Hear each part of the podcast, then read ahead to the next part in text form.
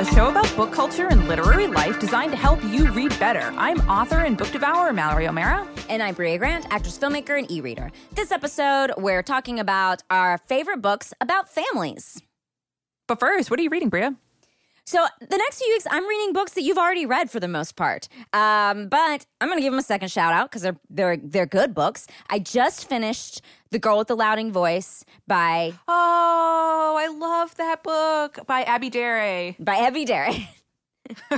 I love that book so much. yeah. Well, okay. So just to give people a heads up, I mean, there this book. First of all, it has one of the highest ratings I've ever seen on uh, Goodreads, which is wild. Oh, wow. It almost has a five star rating. That's Um, incredible. I know it's really wild. Um, maybe I think it's like four point five, but still like very high. Especially because the books I read tend to not have that high of ratings because they're like some weird sci-fi book about like you know a cat in space, and so people are like, "What?" Um, but this book, wow. Okay, I started reading it. and I was like, "This is going to be really depressing." Because it is about a child bride. Well, look what the book's about. You're like, this is not a happy book, and it's not. But I feel like the main character's Yeah. spirit and her voice are so strong, and Yeah. you were rooting for her so much. By the end of the book, you're like, I would stab somebody for this character. You would, you would, and I mean, I think the title is so. I mean, she says this title within the book uh, sometimes, but um, uh, it the title is very a good description of the book because it is about this girl with a louding voice, which is like she can she speaks up for herself. She's able to um get through this life that she has been born into and um, with the help of others but also just in being like a, a smart young teenager. Um, but it's great. It's set in nigeria. Um, it is you know it, it has both a look at uh, being uh, married off really early and also being sold into like slavery uh, like a type of slavery which is like a um, being an unpaid um, servant in a household. Um, and, and, and, and so it covers a lot of really good things. But yeah, there's a reason this book has such high ratings. It is uh, really well written. You won't want to put it down because you're really invested in her. Um, yeah, I absolutely love this. Uh, uh, what are you reading, Mallory? I'm reading a book that I finally got from the library. I've been waiting for a while. Um, eh, it was one of my most anticipated books of the year. Uh, it is a crime thriller called Winter Counts by David Heska Wanbli Weiden, and it is. I just started it, um, but it is one of those books that like fucking hits the ground running. And from go, like I I've only read a couple of chapters, but I will say like there's a lot of trigger warnings for this book, like um, the main character this book is, is about um, this this man and he is not a, a law enforcement official. He's an enforcer. He lives on the this the rosebud reservation in south dakota and because of the like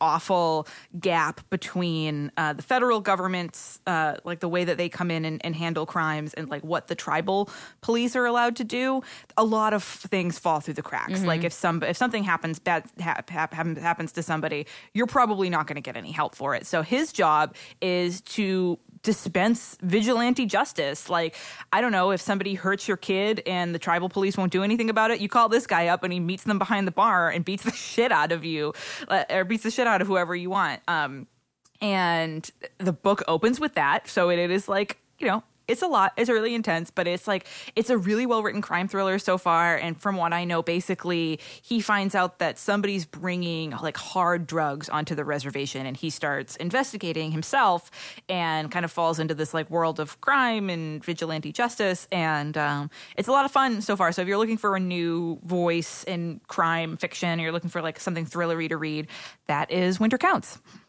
Cool. And mine is The Girl with the Louding Voice by Abi Dare.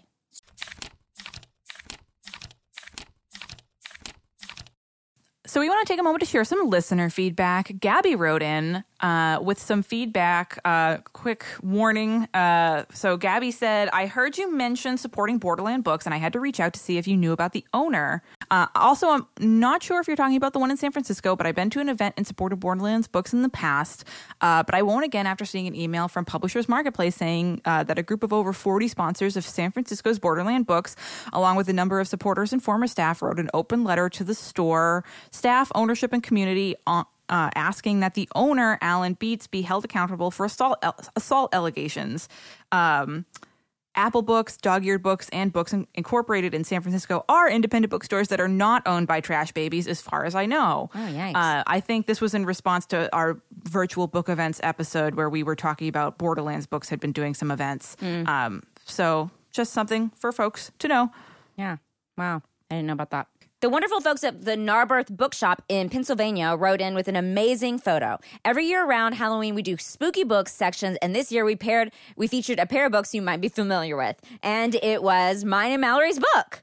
Yeah, I, I freaked out. This was so adorable. So it was a photo of like a spooky book section, but on the top shelf in the center was Lady from the Black Lagoon and Mary side by side. And I was So like, oh, cute. oh, that's so cool. That's That so is amazing. it totally made our day. So thank you. If you're in Pennsylvania, go check out Narberth Bookshop, uh, and then you know you'll be able to find some book friends there because there'll be some glassers. Mm-hmm. Uh, and then Phoebe wrote in with a wheelhouse, which is economical, confident prose, 20th century LGBT authors, hostile, gross, ugly, or otherwise unlikable women characters, fiction with a strong sense of real world place and time, midlife crises, and millennial despair. And do- my doghouse can be summed up with the words heartwarming and girl boss. Also, I love that Phoebe spans both a midlife crisis and millennial despair. Phoebe, I'm just going to say maybe you you think just like a person having some sort of like age related crisis because I feel like maybe you would also like a late in life crisis. Give me those age related crises. um, and also, quick before I forget, I wanted to throw in a bookmark because somebody, after I had looked into it, some a couple of people had asked about it when we uh, when we did our book nostalgia episode um, and talked about the Scholastic Book Fair. After we did the episode, I reached out to Scholastic to try to see what they were doing uh, in, in terms of of books that were available for disabled kids if there were audiobooks available if there were other if there were books available for visually disabled kids um, and uh, then we had a couple people who listened to the show write in and ask that same question. And i was like don't worry i've already looked into it. And i just wanted to report to folks uh, i didn't forget. I just have been given the runaround by scholastic books. Uh, i have had a couple email ex- exchanges i still haven't heard back. Uh, so if you know anyone who works at scholastic books that can answer this question for us please let us know. If scholastic books provides accessible books for disabled kids we want to talk about it. So let us know yeah, another bookmark. Uh, we're closing in on the end of the year, y'all. Um, just to let you know, we're going to be taking off the last two weeks of the year because our episodes would fall on Christmas Eve and New Year's Eve, and we just don't feel like anyone will be listening to podcasts on those dates. But we're releasing so much bonus content. We're releasing several uh, bonus recommendation episodes. We are doing um, a crossover episode. With our friends over at the Professional Book Nerds, Adam and Jill, um, our favorite our our favorite podcast. Uh, our next page to screen book club is going to be a Christmas Carol. We're going to all read a Christmas Carol, and then we're going to watch the Muppet Christmas Carol, if that's okay. I, I just sort of Yeah, decided obviously that that's we're- the best Christmas Carol version. So, and then we're going to do a live event, which will be open to everyone. We haven't picked a date yet because we're recording this in November. But we'll be announcing and talking about that. Uh, but then we're going to release the episode for it on Christmas Eve. Yeah. So don't So- worry, you won't be spending Christmas without reading glasses. Yeah, yeah, exactly. And um, it also means though we're doing the reading glasses challenge episode, talking about the end of the year episode a little bit earlier. So we're doing that uh, in mid December. So if you want us to see your reading glasses challenge and be entered into the drawing to get a free Chipotle gift card, um, Which is really the only important thing in life. then you got to send those to us. Uh, it would be best if you could send them to us by the first week of December, so we can make sure you're entered into that. Um, you know you want that free guac. you got to get that free guac. It's free guac, y'all. Um, and we'll be talking about our best books of the year very soon, and we'll be talking about um, the Reading Glasses Challenge for next year. So um, get excited about that. We're excited to spend first part of December talking to everybody. Yeah. Uh, so you can email us at readingglassespodcast at gmail.com if you want a list of all the books we talk about on the show delivered to your inbox every month. You can sign up for our newsletter. There's a link in the show notes. We're December will be the- our last newsletter of 2020. You can sign up right now in November to get it. It's wild that this is our last newsletter of the whole fucking year. It's crazy. Um, but yeah, get get extra book recommendations from me and Brea. Uh, so before we talk about family books, we're going to take a quick break.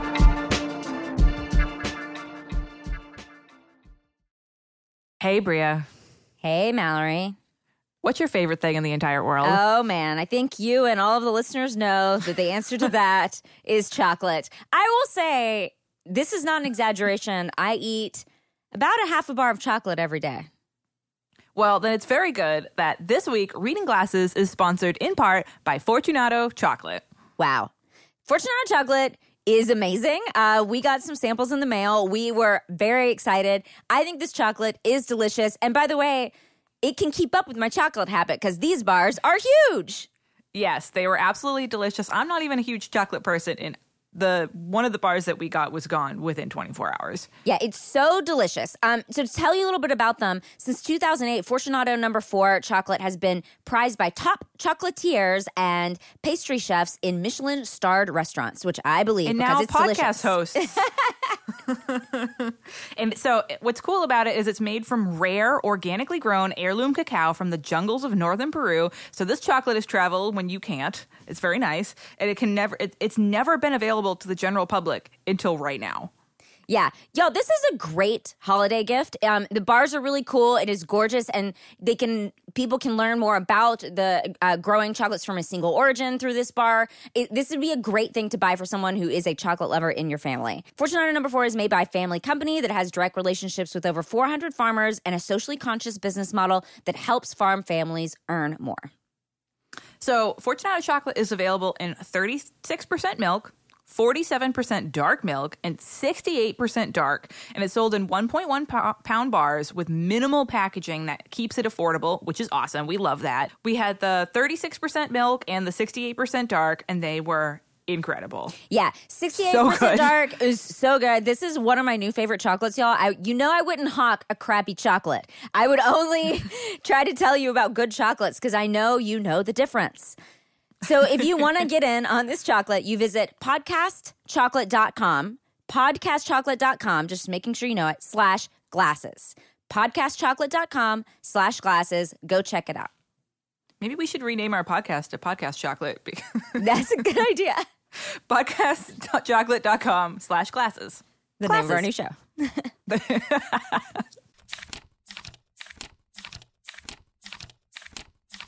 Hi. Are you someone who thinks that when one door closes, another one opens? Someone who always sees the light at the end of the tunnel. If you answered yes to one or both of these questions, good for you. we are not those people. Nope. I'm Annabelle Gurwitch, and I'm a, you know, that other door opening? It probably leads to a broom closet kind of person. And I'm Laura House. When I see a light at the end of a tunnel, I assume it's a train headed right toward me. Laura and I have created a brand new podcast for people like us. It's called Tiny Victories. We're sharing personal tiny victories or things we've read or seen that inspire resilience. So if you're looking for a tiny reason to get out of bed each week, subscribe to Tiny Victories. Available on Maximum Fun or wherever you get your podcasts. Let's get tiny.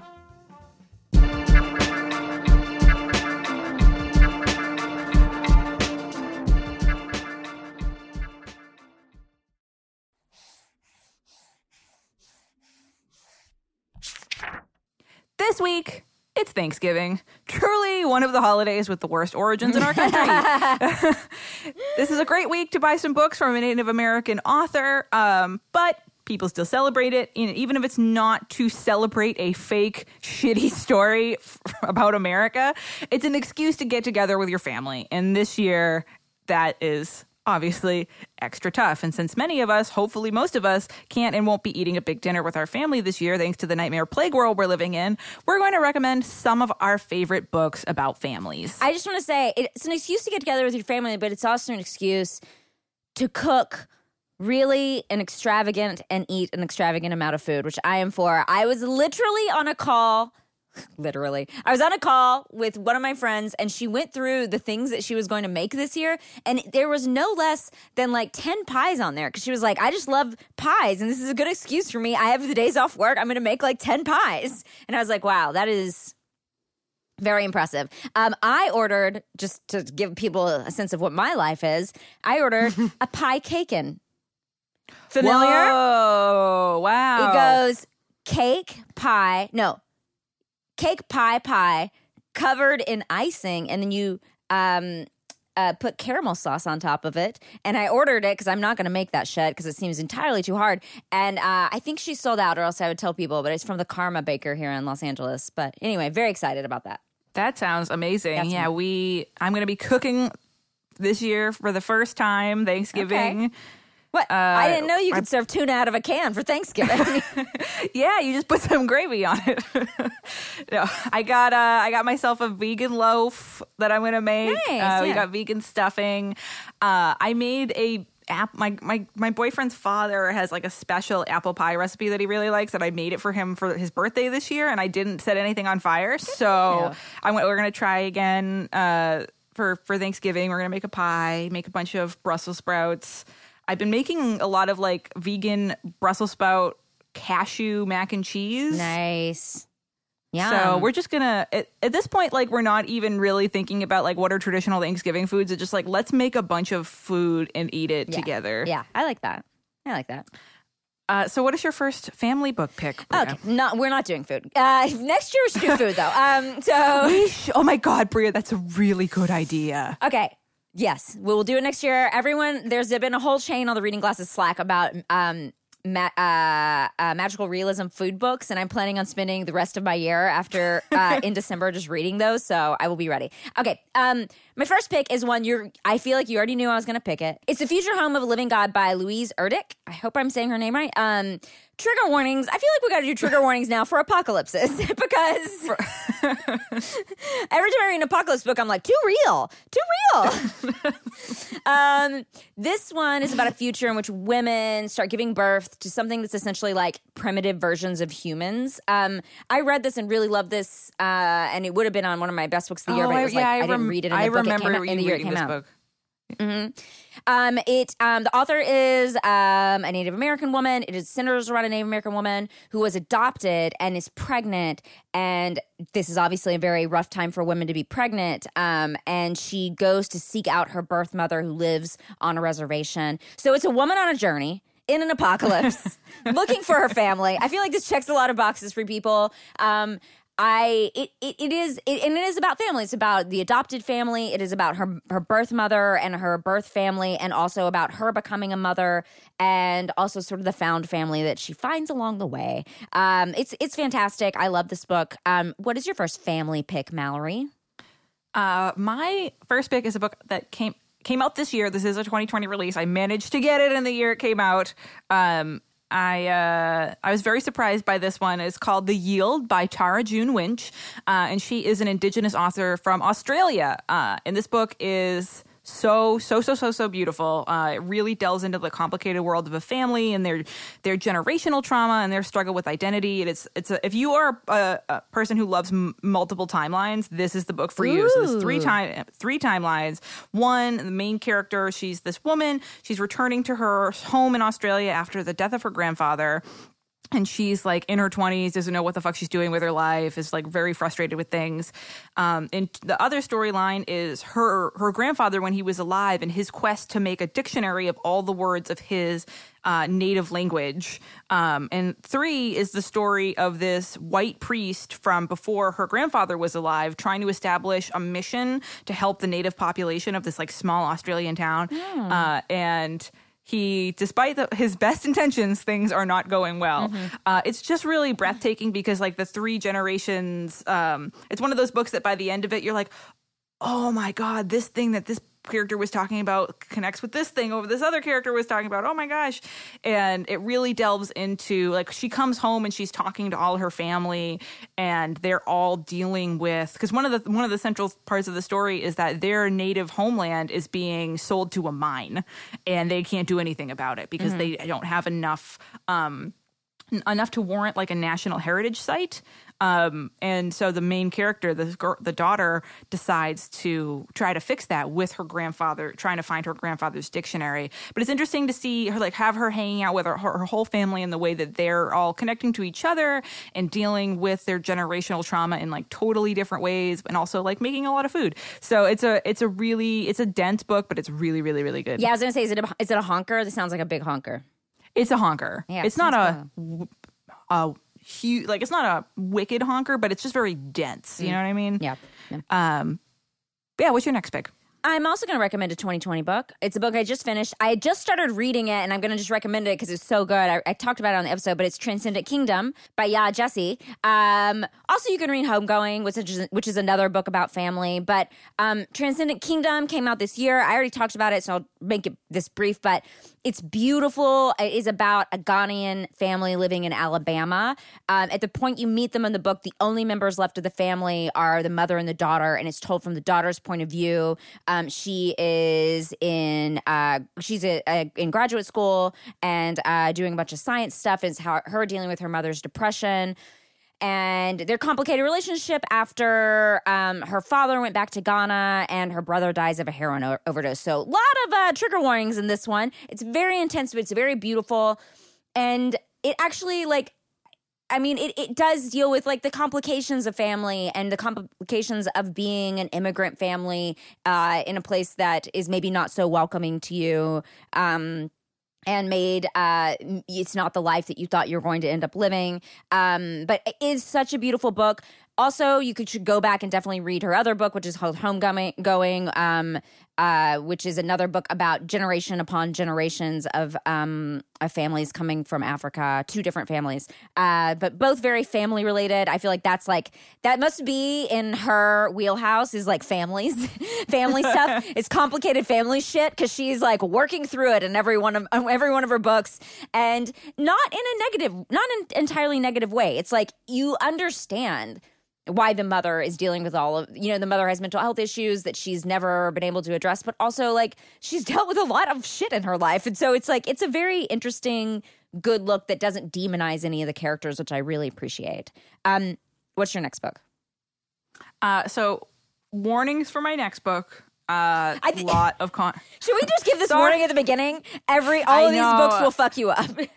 I, I feel like any book about family is gonna like really fuck you up. But this I have book a positive one. The, I have a positive one.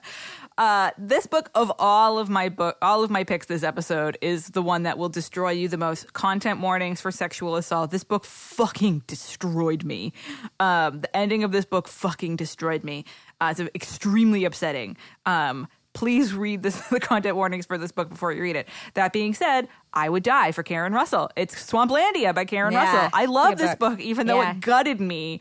Uh, it is a very Mallory book. It is a Florida book about a family of alligator wrestlers who run an alligator themed amusement park. It is super fucking weird and very funny, and every fam- member of the family is like extremely quirky and I just I love it so much. I truly would stab somebody for Karen Russell. Uh, is so it's all about this big weird family, and they're all dealing with the death of the mother who's passed away from cancer.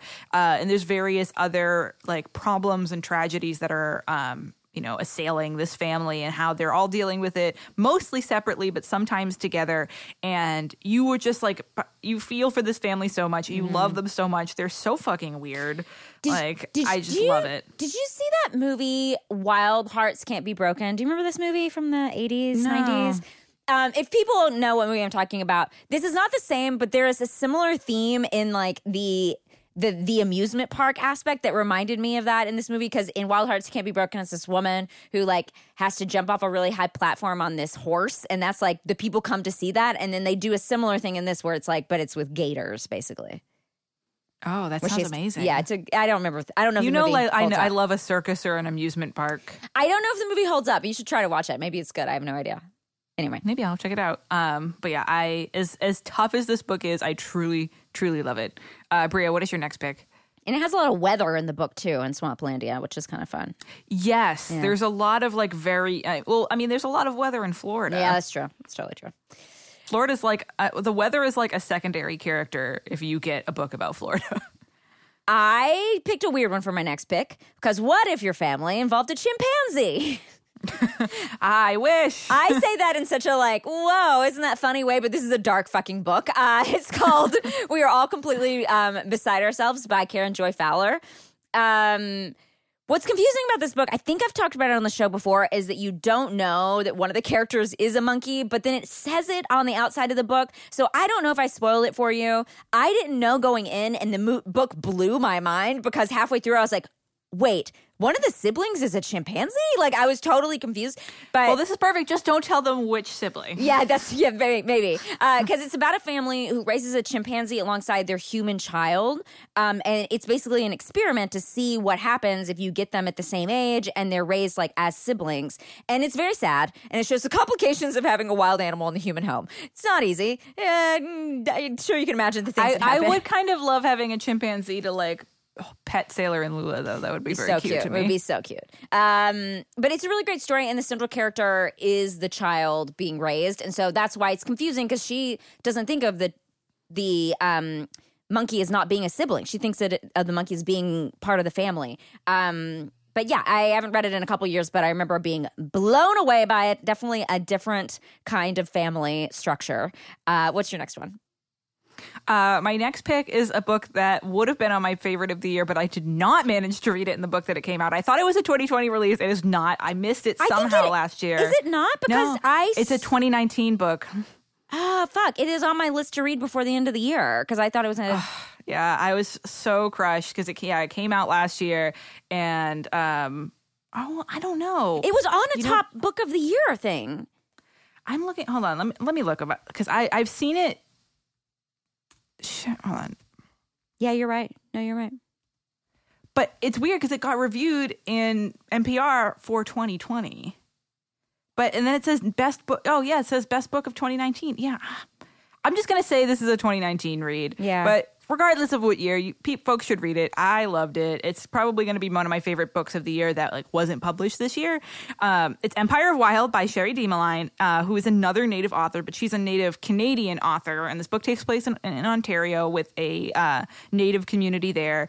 Uh, I talked about this book on the show when I was reading it, and I finished it and I loved it. Another extremely Mallory book. It's a werewolf book. Um, about this woman and her husband di- has has disappeared. He's been gone for almost a year, and she's just completely fucking crushed.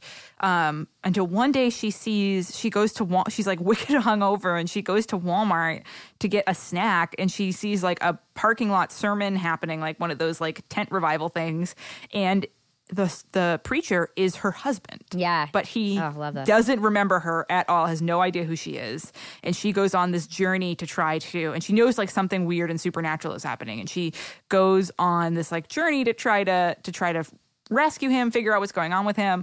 Um, but my favorite characters in the whole book though are her family. They're a huge part of the book and they're very supportive of her and they're very ridiculous. They're very funny. Um, one of the my, my favorite parts of the book were her like trying to get help from her family because her family's very split like the new generation is like doesn't want to uh, engage with the native traditions and they just like they're not interested in that part of of their life. And the, while the elders are like you guys are fucking stupid. Like this is this is real this stuff is really important. And as this supernatural problem sort of comes to a head it becomes more and more obvious that uh, the elders are correct and they need help from them. Um, but her family's just absolutely wonderful. So her cousin her like she has this young cousin that she has to take care of and he's extremely funny. Uh, the book is dark. All i think every single fucking book on this list for us is going to be dark uh, but it's just wonderful. The ending is very abrupt and weird but after and i saw some folks in the reading glasses slack who were like oh the ending is kind of strange but and I felt the same way, but after I digested it a little bit, I was like, I love this. I really love this. Um, definitely going to be one of my favorite books uh, that wasn't released in 2020 that I read this year. Uh, what is your last pick?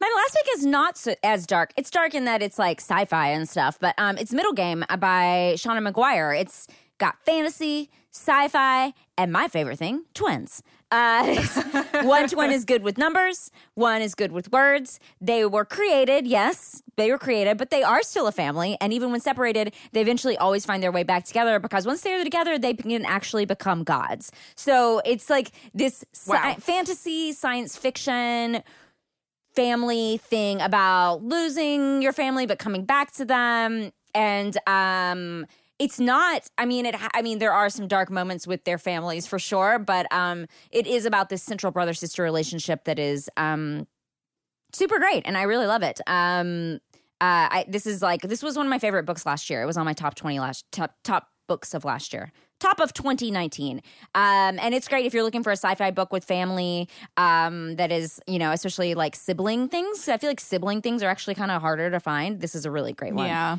um what is your last pick Uh, my last pick actually also is not as dark. It is extremely fucking funny. Uh, Oh, yeah. is a nonfiction book. Uh, that it is Life Among the Savages by the Queen of My World, Shirley Jackson. Um, Shirley Jackson obviously is most well known for her horror fiction, but she also has these two amazing memoirs that she wrote about her family. She used to write this like column uh, uh, for magazines and newspapers, just like about f- funny stories about her family life. And it's just a bunch of connected stories about her family and her kids and her marriage, and then uh, her and her husband raising all these kids in their giant house in Vermont. It is so fucking funny.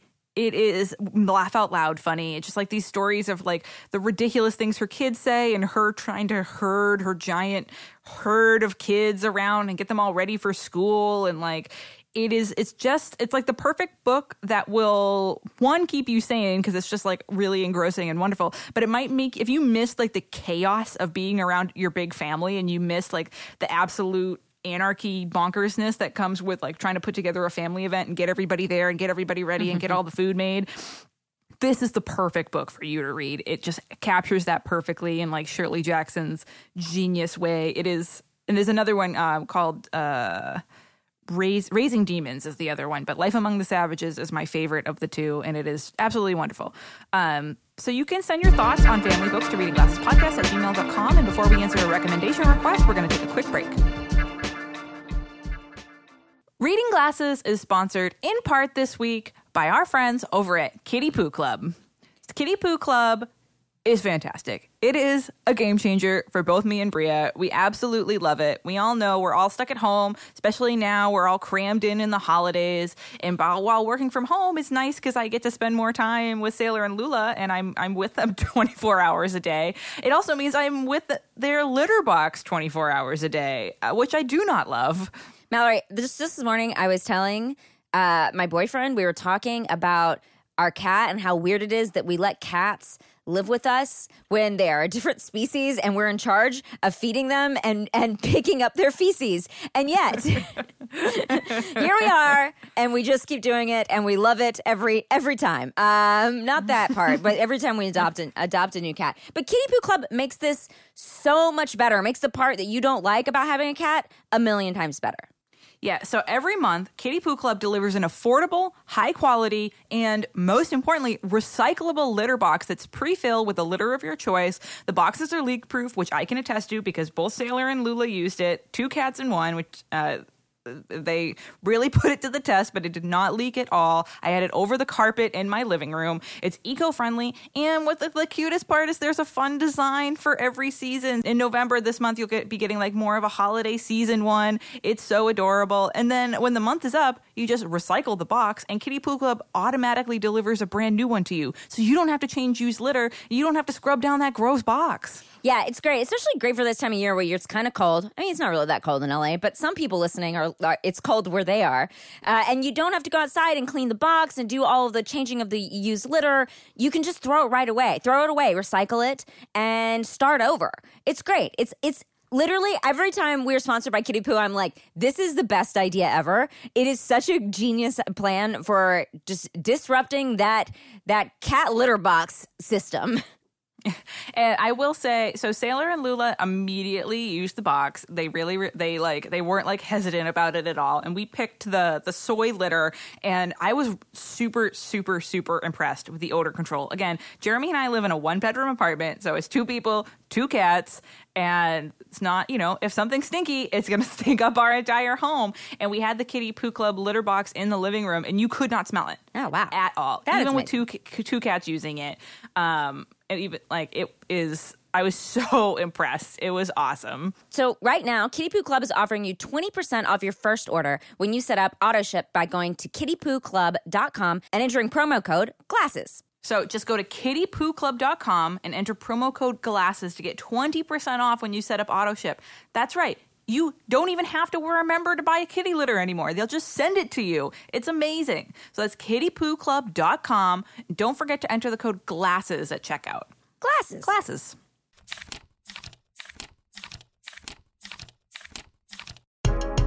Hey friends, Jesse here, the founder of Maximum Fun, and I have some really great news to share with you. This year has brought a lot of changes for all of us. And one tradition that we were grateful to be able to hold on to is our annual pin sale to benefit charity. This year, through your generosity and love of pins, you helped raise $95,400 for Give Directly. If you're a member and you bought pins, they'll ship in January. In the meantime, your support will provide direct cash relief to families impacted by COVID 19 across the United States. Even in this incredibly tough year, the MaxFun community remains extraordinarily kind. And whether or not you bought pins, you can continue to help by heading to givedirectly.org. And as always, thank you.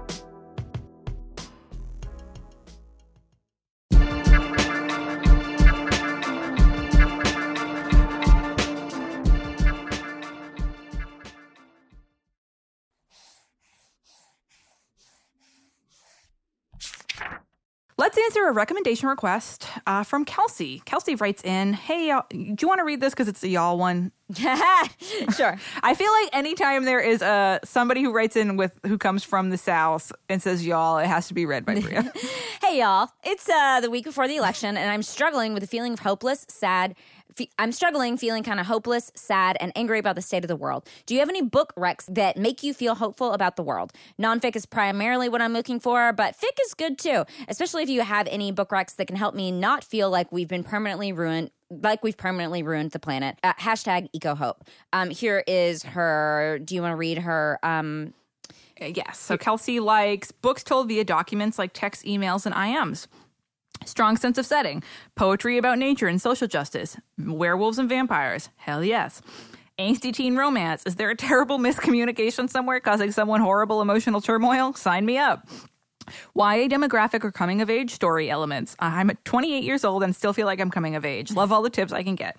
Women wielding swords in battle, books about people who love books, and female friendship, especially groups of female friends or sisters. Uh, Brea, what should Kelsey read? first of all, so many things to explore here. Um, but none of them were nonfiction. So I, our wheelhouse doesn't have any nonfiction, um, except maybe strong sense of setting. I, I don't know.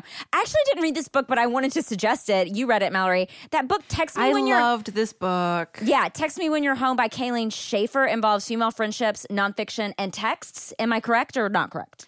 Yes, this actually, I Brea, I recommend this to you for like a good thing for like you and all your friends from college to read mm. together at the same time. Me and Lauren, read, my best friend, read it, and it was just super fun. Yeah, so I think that could be a good one. But I also see Mallory did not recommend We Ride Upon Sticks, which feels like fem- female friendships. You got s- not swords, but sticks. Coming of age. and a pretty strong sense of setting. And I know it's been a fave of a lot of the people uh, of this show. Um, and Yeah, I think I'm trying to remember. I feel like Kelsey might be one of the people in the reading glasses like who has Ah. read We Ride Upon Sticks. So w- text me when you get home. Is I'm definitely co-signing on that one. okay, what what is the other one that you you think? Mine is so far my favorite nonfiction book of the entire year. Uh, and it is Why Fish Don't Exist Oh, by yeah. Lulu Miller. Um, it, it, so this book is about nature. It's about social justice and coming of age. Uh, don't read what it's about. I have recommended it to a few people so far, um, and I keep telling people go in cold, and they text me back and like um, my friend Sarah Gailey, they were like, they're they're asking for book recommendations and I was like read Why Fish Don't Exist. Don't read anything about it. Just read it. And about a week later they texted me and they're like oh my god thank you so much for telling me to go in cold. This is one of my favorite books of the year it is it's nonfiction and it's like part biography of this dead scientist uh, who was a trash baby uh, and part memoir of the author. And it really by the end of the book it like it makes you feel hopeful for the world again. It is uh, the author the author is a queer author and it just makes you feel like it, it just gives you a ray of sunshine and it is it's so it's very funny it's very interesting it's very engaging. I listened to the audiobook uh, and i just loved it. It made me really feel it, it one of the things that i loved about it was this examination of why there are so many people in our culture who are so stubbornly clinging to these traditions and these thoughts even though they're so clearly out of date and so clearly not working for anybody, but why they stubbornly cling to them so much and how it affects people and what your life can be like without them. It just, I love it so much. Now it's time to solve a bookish problem from one of our listeners. Shasha asks, I just started reading, reading again after more than a decade and love, love, love your podcast. Any tips on how to get back into reading without getting a little overwhelmed with all the awesome, awesome options? With work, I think I can only manage one to two books a month, which is still really fucking good. That's a lot, yeah. That's a lot of books to read a year. Um, and there's so many recommendations. Uh, Brea, what should Shasha do? First of all, welcome back. Welcome back to reading. Welcome back, welcome back, welcome back. I feel like when people start reading again, like me and Brea, like pop out of your closet and like all these balloons and like confetti comes out. We're like, yeah. Every time you start back." reading, Bri- Brea uh, again, Brea and Mallory get their wings. We get, but they're made of books. The wings are made of books. They're just pages. Oh, I really want fan art of us having book page wings. Somebody make that. Somebody make that happen. Um, I think Mallory and I may give you the opposite advice. May give you opposite advice here. So take this with what you will. But um, I say if you're reading one to two books a year, so let's say that you'll read maybe or a month. That means you'll read maybe 15, 20 books a year, right? I would go. I I would pick up books you're interested in. Obviously, don't read something that you're not interested in. But but books that maybe people are saying like one of the best books of the year. Um, people around you are reading. Find one that maybe is going to be made into a movie or a TV show because then you can be the person that says.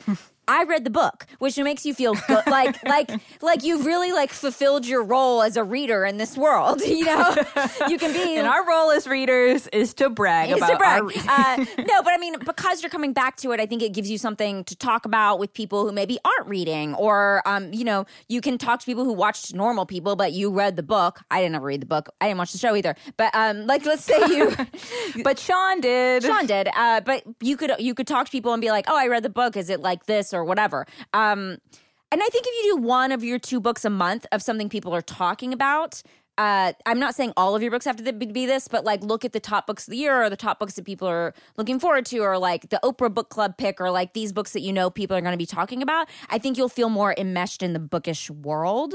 Um, and be able to talk about it outside of it. So I'm not saying 100% of your books, but let's say you do read two books a month or something. Like make, you know, like make five books a year, like something that you think is something you can chat with other people about, because I think it will really help you to get out there as a reader. Um, what do you suggest for Shasha? I I actually I, I think our advice is going to work depending on what type of person Shasha is. Okay. Like depending on if they're like like uh Gretchen Rubin's four tendencies like are you an upholder? Like are you uh I forget the other ones. Yeah, a rebel. like, uh, a rebel. It, it yeah. truly depends on what kind of person you are because I to- I actually completely co-sign with your advice. I think if you're the kind of person that likes being beholden to a schedule or a list or a book club or something, if like some external force helps you keep on track with things, absolutely.